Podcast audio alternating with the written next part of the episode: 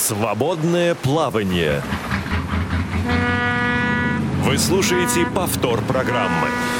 Добрый день, дорогие друзья. Радио ВОЗ продолжает свои программы в прямом эфире. Меня зовут Игорь Роговских. Эфир сегодня обеспечивает Ольга Лапшкина и Иван Черенев. Это программа «Свободное плавание», тема для которой мы выбираем свободно.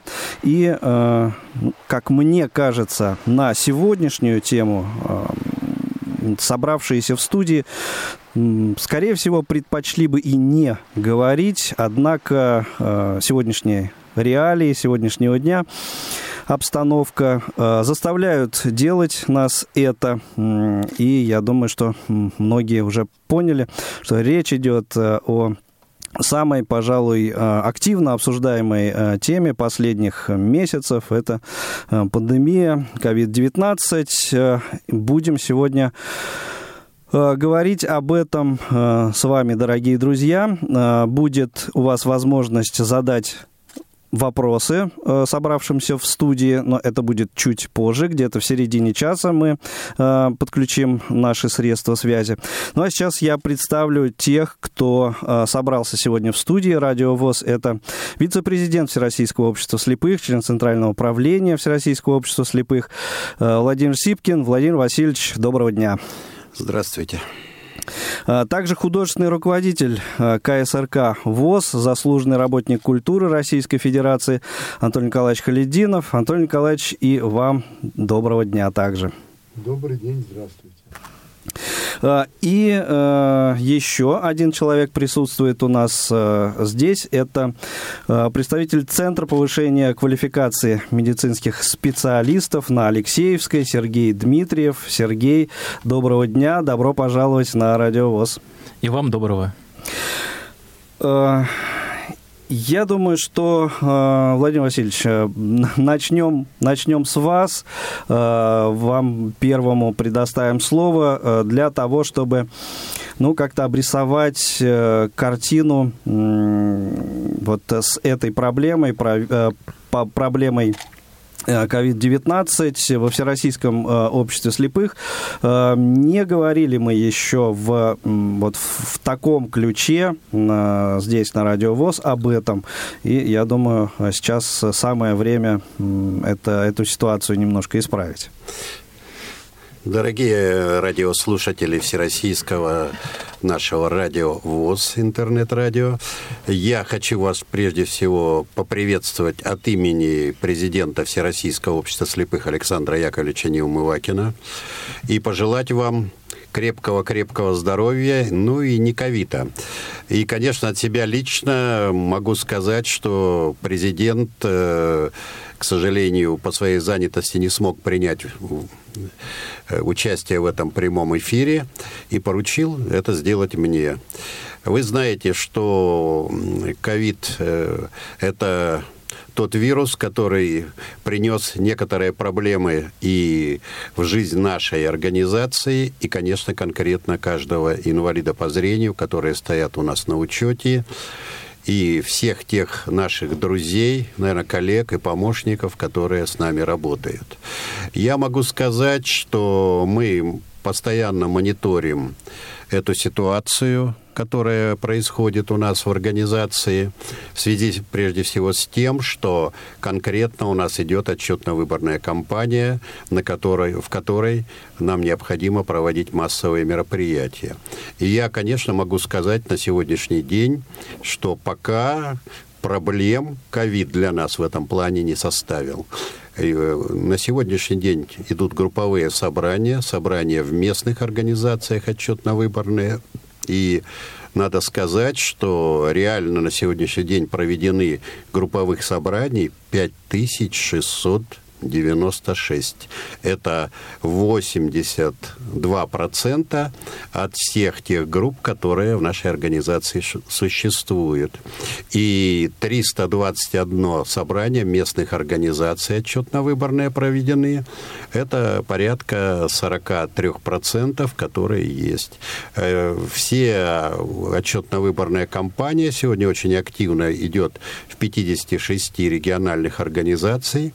Но Ну, а на 25 организаций, к сожалению, оказывает влияние те карантинные меры, которые необходимы для при работе вот с учетом в условиях коронавируса.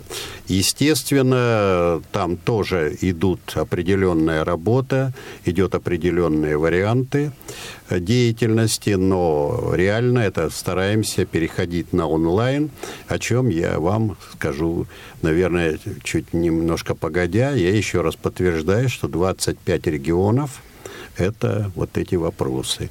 Но на сегодняшний день у нас с вами 101 человек заболел, и, к сожалению, ушли из жизни 10 человек. Поэтому есть варианты на сегодняшний день самой большой вспышки. Это Татарстан, 33 человека, и три ушли. Ну и в остальных регионах это где-то по одному, по два человека. Э, практически ряд руководителей переболели у нас. Вы знаете, как в аппарате, так и руководителей э, предприятий, региональных организаций. Но, слава богу, за все время у нас среди руководства была одна потеря. Это Михаил Мануилович Андреев, царство ему небесное, директор Режеского предприятия Свердловской области. Он ушел у нас еще в первой период волны весенней, поэтому вот такая ситуация существует. Я хочу сказать, что сегодня и в Приморском крае, Забайкальском, Бурятии, Якутии, Иркутской области и других э, регионах Сибири идут такие карантинные меры. Ну, естественно, Москва, Московская область. Но это все единичные случаи заболеваний. К сожалению, нет у нас данных по Краснодарскому краю, таких очень точных. Но региональные организации, порядка 12, уже закончили у нас в том числе и Краснодарская, отчетно-выборная кампания в местных организациях и в группах ВОЗ, естественно. Поэтому реально мы с вами, в общем-то, идем четко в графике по работе отчетно-выборной кампании, которая является важнейшей, естественно, вот в эти годы, 20-21. И я думаю, что мы ее успешно проведем и завершим, ну и реально выйдем на новое пятилетие развития Всероссийского общества слепых. Что нужно сказать о нашей промышленности? Практически за полгода у нас с вами спад 4,8%. Это на 0,2% меньше, чем по промышленности Российской Федерации есть э, спады только за счет того, что прежде всего у нас упали, как всегда, автопроизводители. Вы понимаете, что это тот сегмент промышленности, который наиболее подвержен вот таким вариантам, как эпидемии, наверное, ну и все экономические коллапсы, которые бывают, и кризисы прежде всего сказываются на автопроизводителях. Но реально на сегодняшний день объемы растут, и мы надеемся, что все эти варианты для нас с вами в общем-то, будут, минуют, и автопроизводители наши выйдут на те объемы, которые были докризисные. Все для этого предпосылки есть. Я могу сказать, что больше всех потерял Арзамас, порядка 348 миллионов за полгода. Но реально на сегодняшний день уже договоров очень много заключено, в том числе с фирмой «Континенталь», это «Мерседес», естественно, КАМАЗ дает очень хорошие объемы, и реально эти предприятия начинают работать. Естественно, у нас работали очень хорошо предприятия по защитным средствам, да, по маскам. Коломна это на 500% за полгода свою выручку увеличила. Старый оскол где-то на 300 с лишним процентов в трехсменном работает режиме Астрахань, ну и ряд других предприятий, которые, в принципе, на сегодняшний день проявили э, свою степень разворотливости, используя все те варианты. Естественно, могу сказать, что цены э, этих предприятий, вот защитных изделий, масок и других медицинских изделий, которые используются, они, в общем-то, довольно щадящие, и об этом нужно сказать, что были совещания и в Минпромторге России у первого заместителя Мантурова Сергея Петровича Цып, и мы, в общем-то, ну, выглядели довольно достойно. И на сегодняшний день многие швейные наши организации шьют марлевые, так сказать, защитные средства, тоже довольно приличное количество предприятий, и, в общем-то, неплохо это все реализуется и пользуется спросом. Естественно, поддерживает экономику Всероссийского общества слепых в тех пределах и тех размерах. На предприятиях я вам могу сказать, что каких-то критических моментов не было. Вот э, большого количества заболеваний. Э, реально, в общем-то, все те меры, которые требовал Роспотребнадзор, они соблюдаются. И все моменты промсанитарии, которые связаны именно с ковидом, были решены как и в офисах региональных организаций, так и э, в учрежд... наших учреждениях и на предприятиях. То есть масочный перчаточный режим, э, обеззараживание и, в общем-то, постоянное обеззараживание мест общего пользования, коридоров. Все это проводится регулярно. И на сегодняшний день, слава богу, мы с вами пока имеем варианты того, что на предприятиях буквально минимальные заболевания, и, как правило, то в отпусках люди заболели, то есть не на самом предприятии, не во время работы, и это все дает свои эффекты. Да, не самая плохая статистика, прямо скажем. Да, но есть статистика, к сожалению, тяжелая, это у нас вот э, с 5 октября закрыт санаторий Сосны, там 16 случаев выявленного ковида, угу. и, естественно, реально дополнительно еще 6 человек. Ну и там произошел неприятный смертельный случай с, э, с отдыхающим из Свердловской области.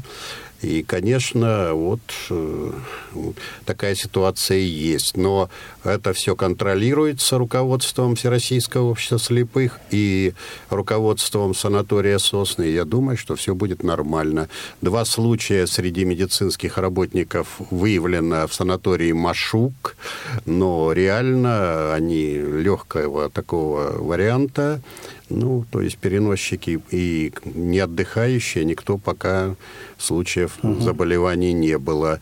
А в Солнечном береге все благополучно. То есть вообще ни одного случая ковида за все вот это время. Ну, это здорово. Да, ни здорово. среди работников, ни среди отдыхающих. Потому что, ну, сейчас, я думаю, в э, ходе разговора мы к этой теме подойдем, да, вот по угу. поводу статистики, э, которая ухудшилась очень серьезно за последнее время, как раз вот э, с темой отдыхающих это во многом связано. Ну, я могу сказать, Игорь, что вот эта статистика, это буквально вот на 10 часов утра сегодняшнего угу, дня. Угу. Отлично.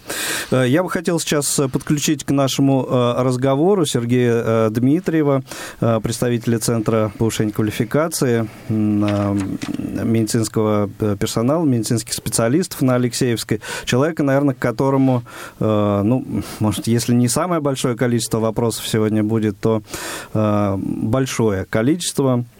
Для этого вас, Сергей, мы позвали, чтобы вот, обо всем, что касается ковида, э, от профессионала услышать ответы. И э, вот, наверное, с статистики, может быть, начнем. Вот э, ваше видение ситуации, с чем связана вот эта статистика, Э, ухудшившаяся за последнее время и в столице, и в России, ну и в мире в целом э, за последнее время. Как, на ваш э, взгляд, что это? Расслабились люди или это какие-то, не знаю, объективные причины, увеличение количества тестов и так далее? Что скажете, как, как на ваш взгляд? Конечно же, в принципе, все и в целом это так, увеличение у нас все-таки продолжается на данный момент. И с каждым днем мы еще не достигли основного пика, который будет в ближайшее время. Цифры, конечно, не стану называть, но, скорее всего, это придет где-то через две недели. А по состоянию статистики, например, если взять данный какой-то отрезок времени, скажем, а, месяц назад то, что было, и то, что сейчас мы получили, это вот за прошедший месяц зарегистрировано официально случаев 367 а, 629, а, активных случаев, действительно, где выявлен коронавирус, это 85 972 случая. А, получается, что погибших это 6 тысяч 9 человек, выздоровевших 275 648. Из них, из них летальных это составляет на месяц 1,6%, но восстановление составляет 74%. Это уже говорит о многом, э, что все-таки э, мы не стоим на месте. А, развиваются сейчас э, более новые методики выявления самое главное угу. вопрос, чтобы выявить на ранних стадиях, запущена огромная, я считаю, индустрия по тестированию, а, лечению. Также вводятся а, и модернизируются всевозможные препараты лечения. А, отдельно даже поговорим о вакцинации в целом. И э, к чему нам э, в дальнейшем ожидать? Будет ли действительно э, вакцина, которая будет на 100% нас защищать? Вот. Или же э, это все как бы э, растянется, но я думаю, что все-таки на незначительный срок, поскольку э, не только в нашей стране ведутся разработки, но и в других странах также заинтересованы в скорейшем победе над коронавирусом. Ну, я думаю, что разовьем э, тему и вакцинации конечно, тоже конечно. сейчас вот э, в, по, по ходу наш, нашей беседы, потому что, ну, вот, например, э, Сергей Семенович Собянин, он считает, что исключительно в вакцинации залог успеха борьбы с коронавирусом, с пандемией и с ситуацией в, в Москве в частности. Ну, наверняка есть и какие-то э, другие мнения э, довольно странные. Например, вот всем известный телевизионный доктор, да, вот он, например, считает, что закрывать границы в данной ситуации совершенно не нужно, да, хотя вот весной совершенно как бы другие э, были приняты решения, и ну, вот, на мой непрофессиональный взгляд э, решения были приняты правильно. Почему э, вот Сейчас такое мнение появилось непонятно, и, как мне кажется,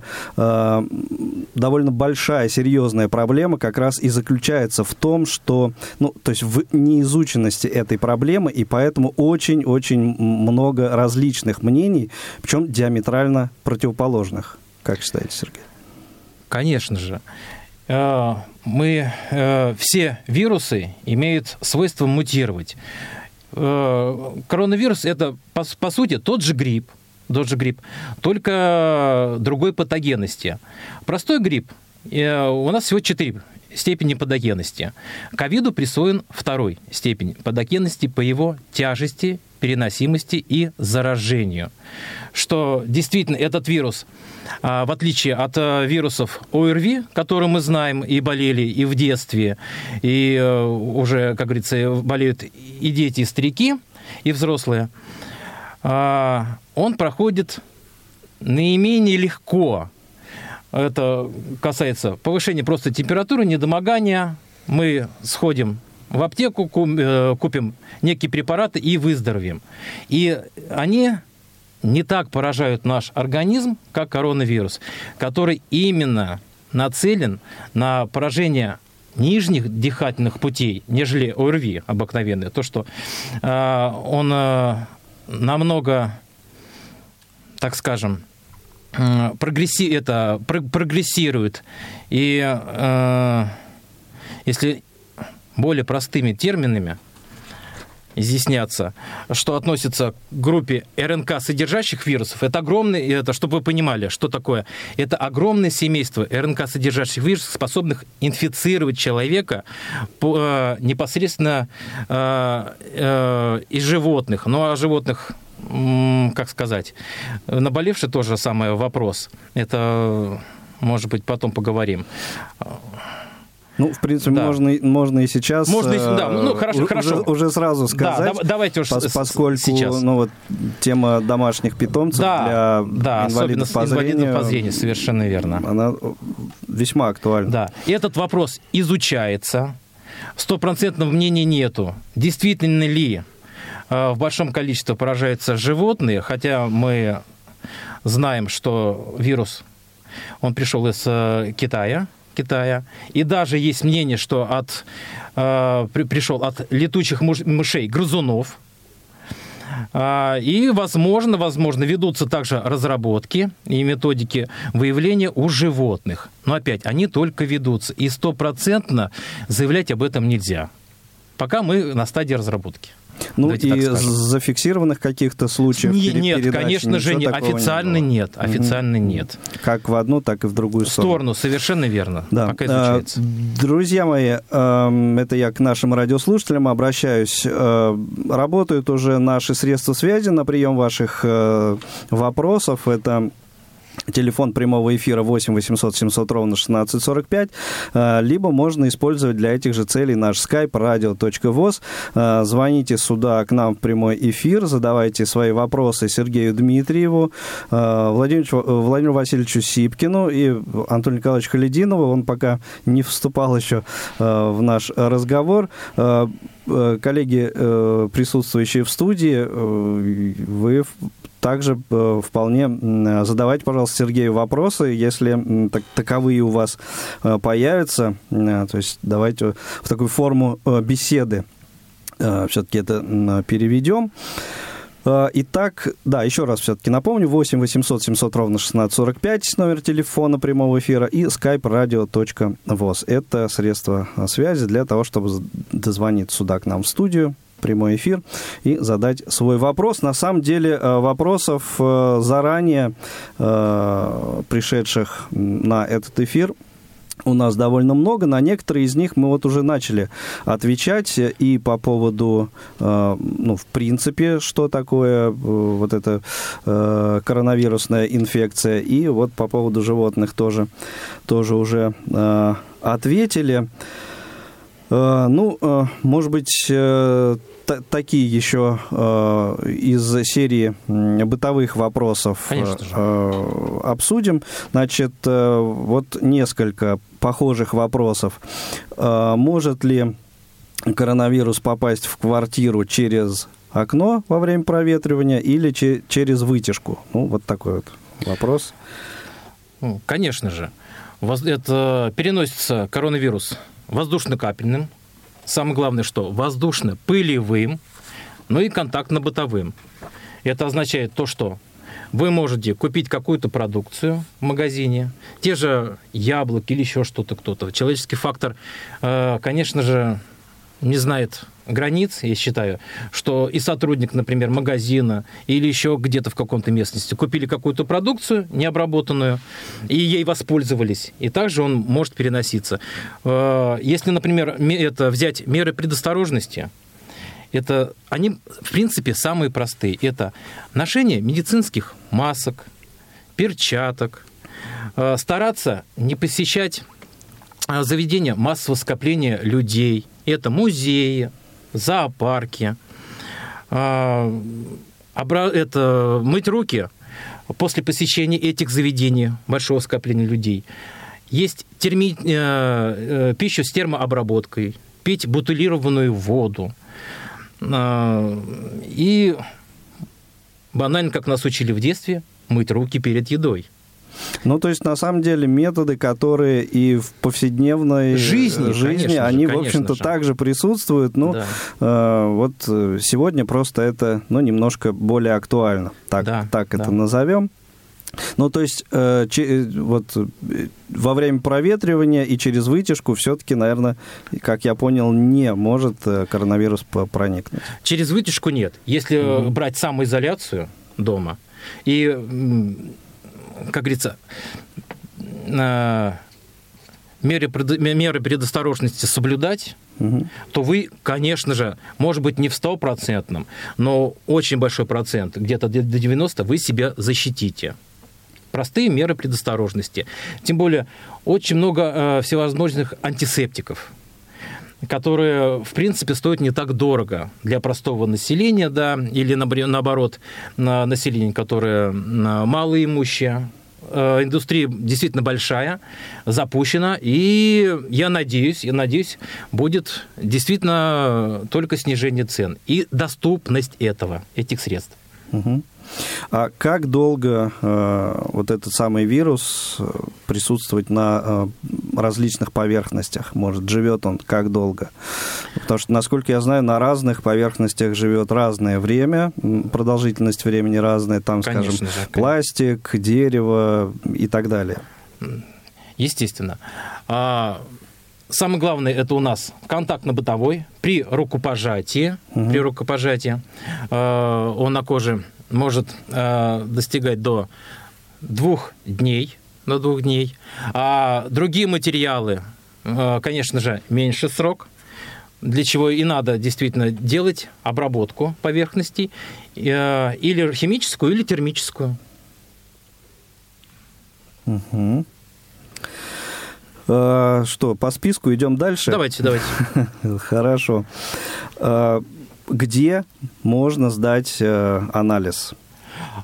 А, по анализам сейчас действительно намного все упростилось, нежели взять э, начало года, угу, угу. весну, первую, э, первую, так сказать, волну. Э, сейчас банально, если у вас возникают первые признаки, как вы думаете, э, заражения, конечно же, обратиться в первую очередь по месту жительства вашему терапевту.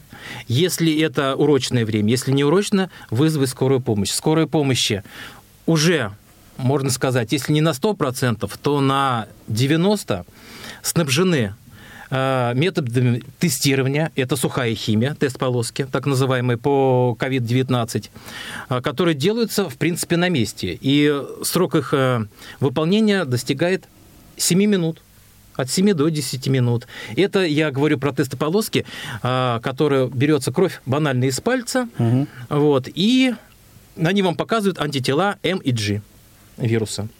Вот. На их основаниях на их, основаниях, уже скорая помощь может делать какие-то выводы. Если у вас именно данный вирус, или вы уже переболели, это э, G-показатель, это уже выработанные антитела после заражения и когда человек переболел. Вот. Или наоборот, М антитела, чтобы кто понимал, что такое М, что такое G. М это человек заболел, болеющий, коронавирусом. G – это уже переболевший или, э, как сказать, выздоравливающий человек.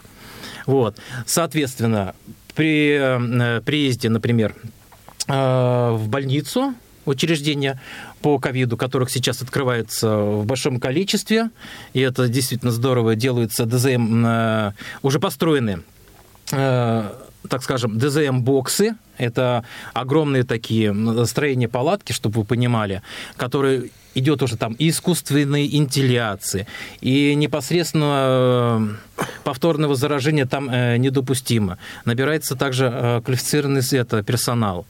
И, конечно же, большая работа лабораторий, которая снабжена ну, последним, как говорится, э, средствами техники по быстрому выявлению этих болезней. Это как и ПЦР, и клиническая диагностика, и химическая диагностика, я про сухую тоже химию, угу. и БАК лаборатория, то же самое, э, все-таки правительство закупилось, и э, большим количеством реагентов и всевозможной продукции, чтобы действительно намного быстрее э, сделать тест и понять, в какой степени э, заражен человек.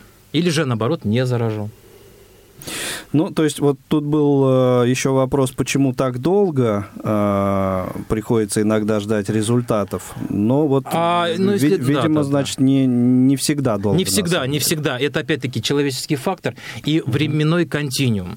Если, э, опять, как судить, э, конечно же, производство непосредственно анализа, как попадает, давайте скажем. Производство анализа, оно быстрое.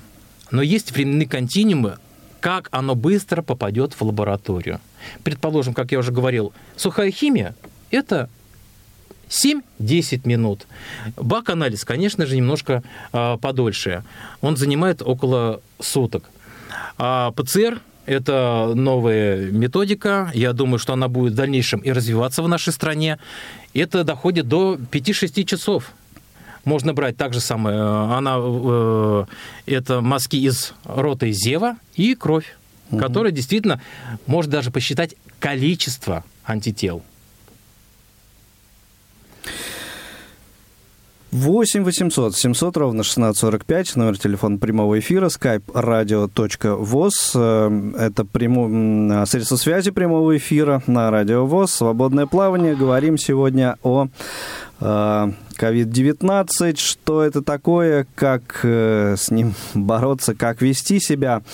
Э, И предлагаю сейчас вам э, послушать, к сожалению, в прямом эфире человек не, не смог найти время из-за своего графика пообщаться с нами. Это Надежда Николаевна Агафонова, э, доцент кафедры гражданского э, права Московского государственного юридического университета, человек хорошо известный во Всероссийском обществе слепых, нашим слушателям, э, перенесла, к сожалению, вот тоже э, вот это, переболела э, этим заболеванием и э, сейчас поделится вот э, своим таким э, печальным опытом.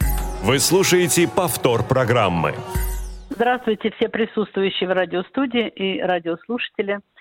Первыми признаками заболевания у меня была высокая температура и кашель. Я подумала, что у меня бронхит, а, потому что днем или двумя днями раньше я немножечко подмерзла. Ну и вот подумала на бронхит. А, Я вызывала врачей из поликлиники, но хочу сказать, что это было совершенно бесполезно. А, Врачи из поликлиники не могут определить а, ничего по поводу ковида, и поэтому это получилась трата времени. Я вызвала скорую помощь.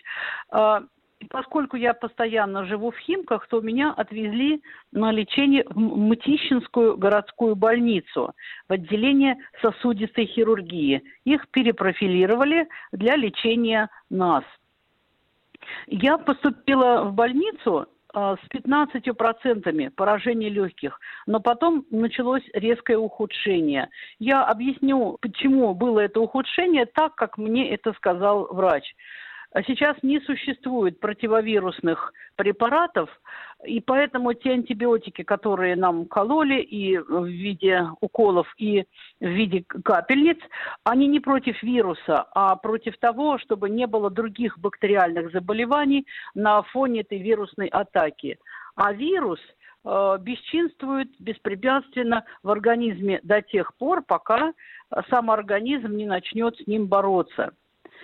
Э, И вот какое разрушение в организме произойдет за это время, это кому как повезет. Э, Ну, у меня получилось так, что разрушение легких потом было 60%, то есть достаточно серьезно.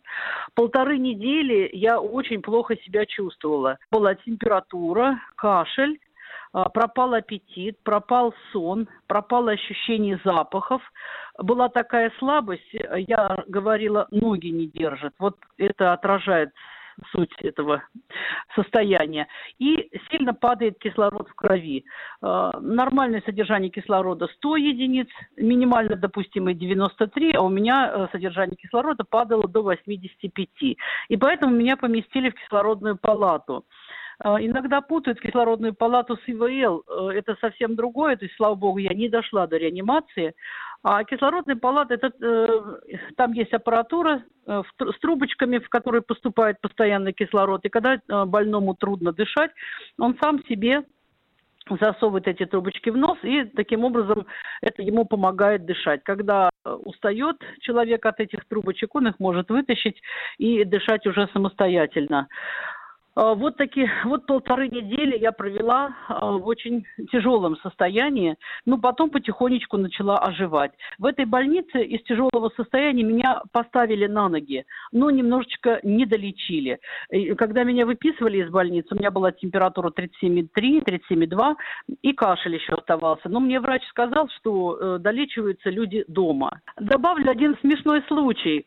Когда мне врач Мтищинской больницы читал выписку, то он прочитал следующую фразу, которую он сам написал. Ну, сначала диагноз мой, это ковид, а потом было написано «сопутствующее заболевание, слепота на оба глаза». Я его спрашиваю, ну разве это сопутствующее заболевание? Он говорит, ну он, слепота же у вас есть, с чем тут было спорить? Вот такое. Но когда я выписалась домой, то на следующий день у меня температура поднялась до 38,6. И когда это случилось в третий раз, третий день, то я села на такси и поехала в Москву по месту регистрации. Ну, почему я решилась на такую поездку? Потому что, когда я выписывалась из Мтищинской больницы, врач мне сказал, что я уже не опасна для окружающих. А, вот я приехала по месту регистрации, вызвала скорую там, и потом меня поместили в первую инфекционную больницу. Там я пролежал 13 дней. Но там мне очень быстро стало легче, потому что э, все-таки вот недолеченность была небольшая. Где-то на третий день у меня уже нормализовалась температура. Ну, кашель, конечно, проходил дольше – но на, на третий день я уже села за компьютер и уже занималась творческой работой. Э, в первой инфекционной больнице я пролежала 13 дней, и когда я выписалась, я уже чувствовала себя здоровой. Вот э, таким образом протекало у меня это заболевание. Э, сейчас я уже третью неделю на работе, вышла с больничного. Э, и я хочу сказать э, спасибо всем тем, кто принимал участие в моем выздоровлении. Ну, конечно, они нас не слышат, но неважно. Э, врач, который в Мтищинской больнице, это Алексей Александрович Варин.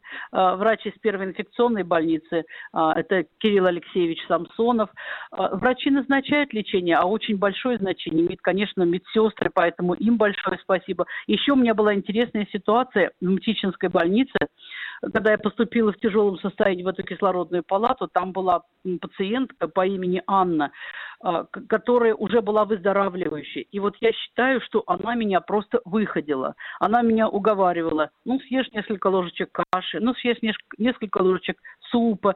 А, водила меня не потому, что я ориентироваться не могу, а потому, что я очень сильно ослабела. А с ориентировкой у меня не было проблем. Я быстро, у меня это получалось, но я настолько была слабой, что даже иногда просила ее проводить меня. А, Поэтому ей тоже особое спасибо. Зовут ее Анна, фамилию я забыла.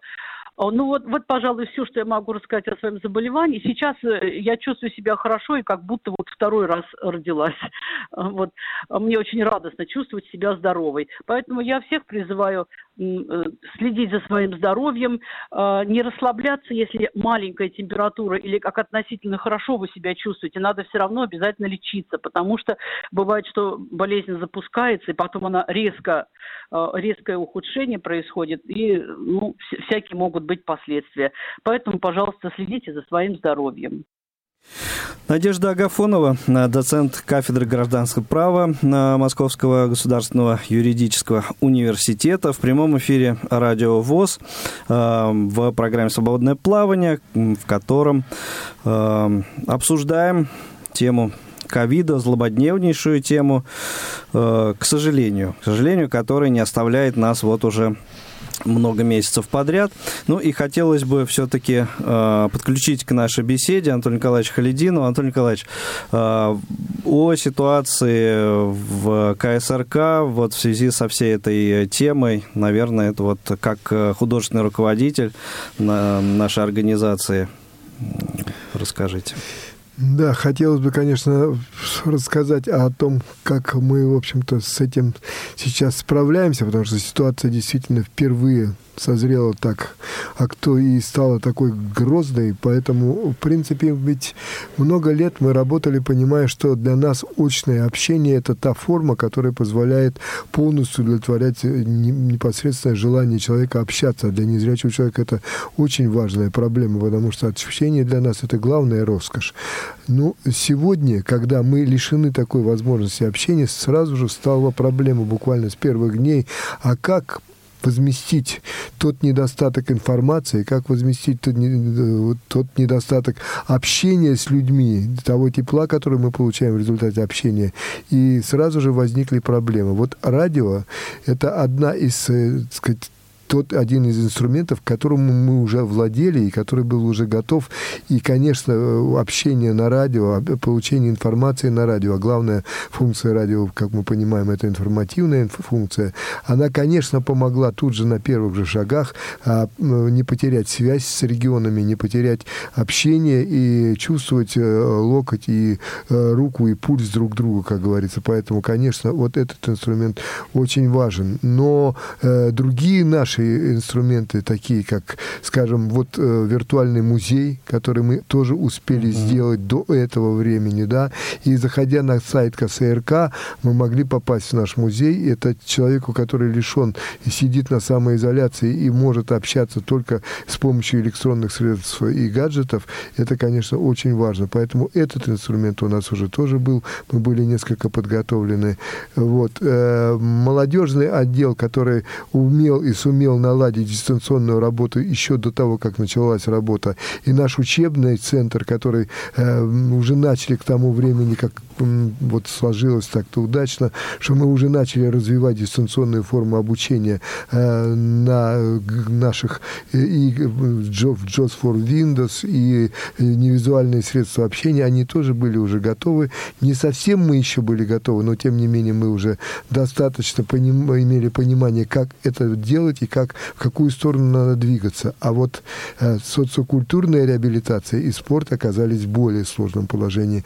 А спорт, о спорте я хочу сказать, что там э, проблема э, еще сложнее, чем даже у нас, потому что, ну, что такое бег, что такое э, баскетбол, или, которым мы занимаемся, или наши, другие наши виды спорта, играть в них просто так, вот, дистанционно невозможно. Поэтому надо было думать и придумывать какие-то новые средства общения, возможности, которые мы могли бы доносить дистанционно. И сейчас уже, вот сегодня, пройдя первую волну, теперь вторая волна настала, мы уже понимаем, в какую сторону двигаться. И та же самая гимнастика и э, для здоровья, и другие средства, э, спортивные виды, они уже начинают адаптироваться дистанционно для людей и приносят реальную пользу для людей. Это самое главное. Ну, а вот поскольку, поскольку я художественный руководитель, и моя сфера это все-таки культура. Вот тут вопрос стал очень серьезный и очень сложно. И то же самое, вот благодаря многим возможностям, благодаря тому, что невизуальные средства общения, персональный компьютер незрячими были освоены во многом, да, мы сумели все-таки выйти на ту форму и понимание той формы, которая для нас сегодня единственно приемлемая, это наши голосовые чаты. Если радио – это тот э, инструмент, который помогает, информировать людей, да, доносит до людей вот ту самую оперативную информацию, э, то чат голосовой, в котором мы сегодня общаемся с незрячими, позволяет не только а, э, информировать людей, но еще и проводить самое главное – собеседование. То есть мы общаемся с людьми, если радио, работая по сетке вещания круглосуточной не более 40 минут, часа, уделяет внимание каждой теме, то мы, проводя свои мероприятия дистанционно, сегодня можем э, до двух с половиной, до трех часов э, говорить и общаться на одну и ту же тему. Вот конкретный пример, если говорить, мы не закончили, не успели перед э, э, вот наступлением вот этой болезни э, наш фестиваль «Салют Победы», который мы проводим в течение трех лет. И мы провели три этапа, вплоть до зональных. На зональных этапах сумели записать все наши э, участников художественной самодеятельности, которые прошли на зональный этап. И вот когда наступила эта пандемия, мы понимаем, что заключительные концерты мы провести уже не успеем. Они были намечены в городах Москва, э, Екатеринбург и Красноярск. И мы не успеваем. И тогда мы пошли на шаг совершенно обдуманный, осознанный, чтобы вот эти материалы рабочие, которые у нас были пособраны по 10 зональным округам, мы собрали вместе, все это, как говорится, обработали и выдавали 5, выдали 5 концертов, которые, по сути дела, помогли людям э, завершить, в их понимании завершить фестиваль, потому что у них сложилась некая такая яркая, реальная картинка, а в каком регионе, как развивается художественная самодеятельность, какие жанры развиваются, в какие сильнее, какие слабее. Короче говоря, мы завершили вот фестиваль «Салют Победы» вот таким дистанционным способом, проведя пять заключительных концертов, причем на эти концерты, ну, в жизни так мы бы не смогли сделать, потому что, скажем, Владивосток выступал единовременно, одновременно в одном и том же концерте с Карачаево-Черкесией. Или Кабардино-Балкария выступала рядом с Калининградом. То есть вот по жизни мы этого бы никогда не смогли сделать, поскольку да, то есть дистанционно это очень далеко. В, в этих форматах свой плюс. Коллеги, да. э, к сожалению, вот так очень быстро пролетело наше эфирное время, полминуты у нас э, до его окончания. Я благодарю всех собравшихся сегодня. Владимир Васильевич Сипкин, Анатолий Николаевич Халидинов, Сергей Дмитриев. Надеюсь, что э, продолжим мы эту тему, э, продолжим этот разговор. Э, еще раз спасибо всем большое. Берегите себя, берегите своих окружающих. Жизнь продолжается. Мы, конечно же, э, и из этой ситуации выйдем обязательно победителями. Всем всего доброго, счастливо, до свидания. Свободное плавание.